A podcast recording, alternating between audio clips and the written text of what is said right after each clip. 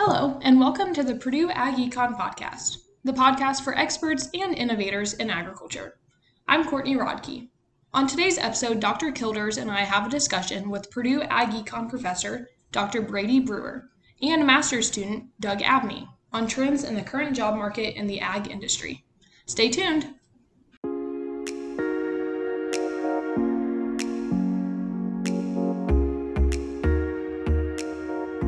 Welcome. I am your host, Valerie Kilders, joined by my co host, Courtney Rodkey, who is a senior in our agricultural economics program.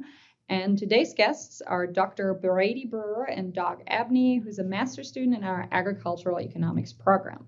They will talk about the agricultural job board that they created and current trends in the U.S. ag job market. To start out, we were wondering can you guys just explain your job platform to us? I'll go ahead. This is Doug Abney. I kind of got interested in agricultural job data through my senior year at Purdue. My undergraduate major was agricultural economics with a concentration in quantitative analysis. That being said, you have to complete a undergraduate thesis. I was really interested in what do ag jobs look as a whole and one thing I was really interested in was data science and digital agriculture and to see if those were actually a thing that you could find on the market. So I started web scraping. Indeed, at the time, we would take data from the internet and be able to interpret that through a bunch of code that I wrote. But basically, we got to the point where we wanted to look at it over time. So we decided to collect it through an API called a SERP API. That being said, we can collect monthly data on ag jobs. Yeah, and to follow up on what Doug said, so the the dashboard that he mentioned, you can find it on the Purdue Ag Econ website. The URL for that is ag.purdue.edu slash agecon slash pages slash agjobs underscore dashboard. I realize that's a long title, so I would recommend if you just want to go Google, and if you Google Purdue Ag Jobs Dashboard, it should be one of the first links that that pops up. And that is a dashboard that, you know, so all the data that we're going to talk about today, you can go on and drill down if you want to know particular type of ag job in Indiana. You can click on Indiana specifically. You can look at jobs by salary range or by keyword listing that, that it has in it. So if you you want to see what are the jobs in my area, you can you can drill down in the data further. There's also a monthly report that's posted on that website as well that has a further analysis. And so all the do- jobs you're reporting, they are not only for Indiana, but on a national basis, correct? Correct. So, with you saying that you track the demand or the jobs over time, could you maybe tell us a little bit of what areas you see a particular high demand in at the moment and whether that has changed over the last few years? So I can't speak for years. We've only been collecting for a little bit over a year. We started in June of 2021. Now it's September of 2022. But one one particular area within ag jobs that we usually find a high demand for sales. Um, that usually tends to be at the top. When it comes to other skills, sales is at the top as well. You see a lot of things like communications, experience, and teamwork, and farming actually too. And I think that kind of goes to speak that within agriculture, they're looking for a lot of experience in or knowledge of farming because it helps to sell the products that they're trying to give out. Yeah, so to add on to what Doug said, you know, sales is obviously a big one. We also see pretty high demand for jobs that mention farming. Now, we do want to note since these, as Doug said, we're scraping these positions. So, you know, we're doing these keyword searches. So that does not mean that 60, you know, so uh, in August of 2022, 64 percent of the jobs mentioned farming in the description. That doesn't mean 64% were jobs to be a farmhand or to be on the farm, but you'd be interacting with farmers or interacting at the farm gate in some capacity, which I think speaks to you know the the level that businesses are wanting people that know about agriculture broadly speaking. So there is some nuances to to the data that we are providing. You know, same thing with sales. You could be if you're in the animal science arena, you may be interacting with, you know, your specialty may, may be a veterinarian, but there could be a sales function attached to it. So that may not be a primary function or primary duties as a salesperson, but 55%, you know, have sales as as part of of the job. Okay, so I know that I'm a senior, and a lot of my peers, and myself included, are always looking for ways to stand out. So, what are some of the skills employers are particularly interested in, and maybe what can students do when competing for jobs to stand out? So, the number, you know, one of the top skills that we find in our data that businesses list is communication. No surprise, I just talked about interacting with farmers or at the farm gate or in, interacting with other parts of the supply chain. You know, communication is at the top of the list. Another one that we've been tracking a lot of, and, and, Doug can speak a lot to this, but that's skills around data analysis or data handling skills, you know, and other computer related skills. And, and we can actually speak a little bit on that, I believe. And Doug, correct me if I'm wrong, we can speak a little bit to the trends of what's going on there on, on the data analysis side. Yeah, so usually we experience about mm, in the mid 30% for experience with, I guess, data you usually find around 30% of jobs mention that as a skill needed. But maybe as a senior and you're going into looking for a job, I'd say that one of the two highest skills that they're looking for requirements are experience and leadership.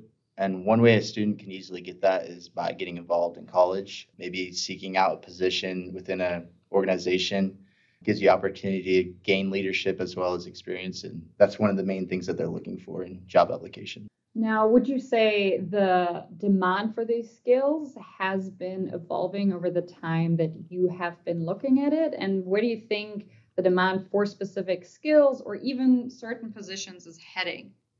So, we haven't really looked at demand over time very much. I did, for this podcast, I wrote up a little bit of code to kind of see how things are changing over time. Two of the areas that I kind of saw maybe more growth than others were communication and the use of Microsoft tools like softwares. I think something that could be causing that is the effects of the, the pandemic in the past and how jobs have kind of gone more remote over time. Another thing that we've been looking at is remote jobs over time, and that's kind of that's varied up and down. So it's it's kind of hard to tell what the trends are there. But we have seen a growth in Microsoft skills as well as communication, and I think that might just be because tools like Microsoft Teams where people are going online and they have to communicate from home or from a hybrid position. It just helps to keep people connected. Following up on the remote work, what trends have you seen in that sector? So, in terms of remote work, we started collecting our data after COVID started. So, we don't really know how things were beforehand. But since the beginning, we've seen about an average of 12 to 14% of new jobs are remote work. That being said, that fluctuates over time. We tried to see if it was related to COVID, and we didn't really find any correlations. We also, at one point, were looking for mentions of COVID inside of our job descriptions, and we kind of saw as popular events were going on, you would see a spike in those in those mentions but yeah, we we've looked for remote work over time just to see if that was something that we thought would change. And honestly, it, it spikes up and down constantly, so it's it's really hard to tell. But I think part of that too is the sample size is much smaller than compared to everything else, so you don't you have a lot more variation. Yeah, and, and this last report was actually the highest it's ever been. As, as Doug said, it does spike up and down, but this was one of the higher spikes we were up to almost uh, a little over 19% of the ag jobs that were posted here in August of 2022 as having some sort of flexibility or, or work from home mentioned in the job description. And I think that this is an interesting you know this trend in agriculture is interesting to me because a, a lot of agricultural jobs are rural jobs granted a lot of the major ag companies are based in more metropolitan areas but a lot of this workforce is in rural america where there's broadband issues and stuff like that where people may where work from home may be not as easily accessible because they may not have the internet requirements or, or the technological requirements to do it. So it'll be interesting to see how that plays out as there's a big push in, in the US to increase rural broadband access, along with this increased push for having more flexibility and work from home in, in the workforce as well. Now, when you're saying 20% of the jobs were remote, are you talking about fully remote or hybrid arrangements? So it is a combination. It's it's some sort of rem- remote, hybrid, or flexible schedule. You know, there is a there is a work from home component attached to the job. Yeah, the terms that we're searching for when we say remote work are remote, remote working, home office, work from home, and work at home.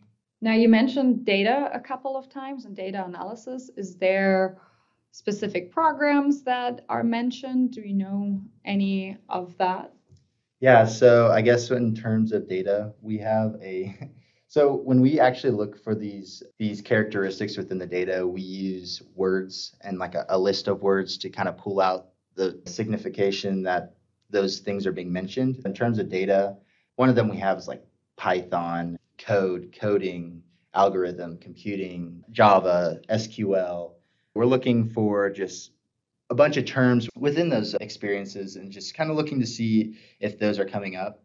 In the past, we've actually looked at digital agriculture and we have a whole list of some of the terms that go into that. And if you're interested in seeing what some of those terms are, you can look through our monthly report. And at the end, we have an appendix that lists those out just to kind of show how those characteristics are being looked for.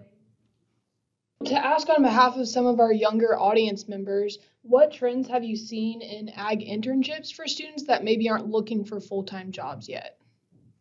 In terms of trends with internships, I wasn't really able to break it down by skills, but I did look at the trends over time. Usually, what it looks like is in October, you see a spike in the demand for internships.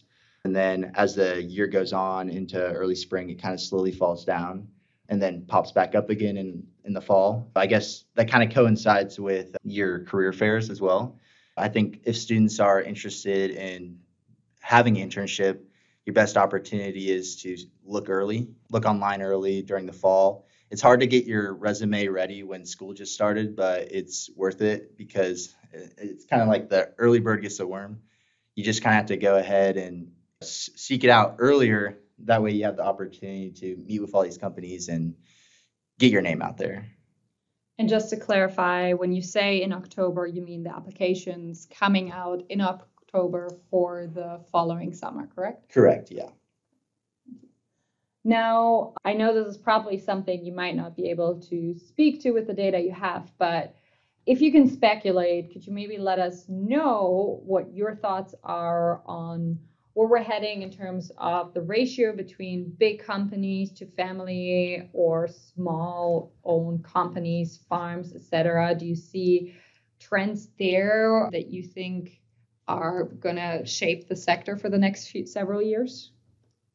So I can speak to this first. You know, we do a, another survey here in the Purdue Ag Econ department called the Large Commercial Producer Survey, and, and that one goes out to large farms across the nation. And we see quite a bit of expected consolidation. Farms are expected to grow upwards of, of 10, 12% over the next three to five years. So, with that type of growth, obviously, there's some consolidation there. If you look at the United States Department of Agriculture, the USDA's numbers, obviously, we've seen a decreasing number of farms, you know, throughout the last couple of decades well, not just last couple, for quite a while now, there's been a decreasing number of, of farms nationwide there. So we've seen cons- some consolidation. On the agribusiness side, as it relates to maybe some of these jobs, obviously we've seen some consolidation as well. In the agriculture industry, we've seen some mergers with uh, certain sectors of the, the, ag economy, thinking about two fairly large companies merging together. So yes, we that I, I think is going to impact the ag job markets. It, it, moving forward, is we're going to continue to see consolidation. You know, I, I think that's a trend that's here to stay. Thank you. I know you said that you've had your dashboard going for a little over a year now, and not to bring up the dreaded topic of COVID, but just from your own experiences and what you guys have noticed, do you think that COVID has changed the way that companies hire, such as interviewing virtually or not attending as many career fairs? So I guess I can speak from personal experience with this and less of a data format. I think my senior year, they changed the way we did our career fairs at Purdue. We had an online event.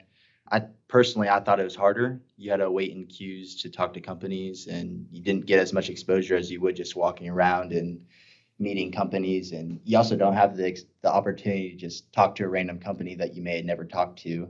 Uh, so that's one way it's changed. I know companies they do phone call interviews, kind of screen you out before you might have an actual interview in the past, I've actually interviewed by recording. They gave you a list of questions and you answered those on your own, which was kind of awkward. You don't get the um, like the nuanced conversations that you get from just verbal cues and eye contact.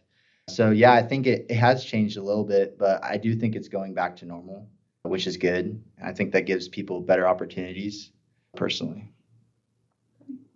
Thank you very much. That was really interesting, and I'm sure your website is going to see quite a bit of traffic coming up, especially since you said October is the time to look. Yep. We appreciate you taking the time to come in and tell us about your job board and the data that you have for that and from that. So thank you very much. You've been listening to the Purdue Agricultural Economics Podcast. You can visit the department at www.agecon.purdue.edu and follow us on Facebook. Have a great day and thanks for listening.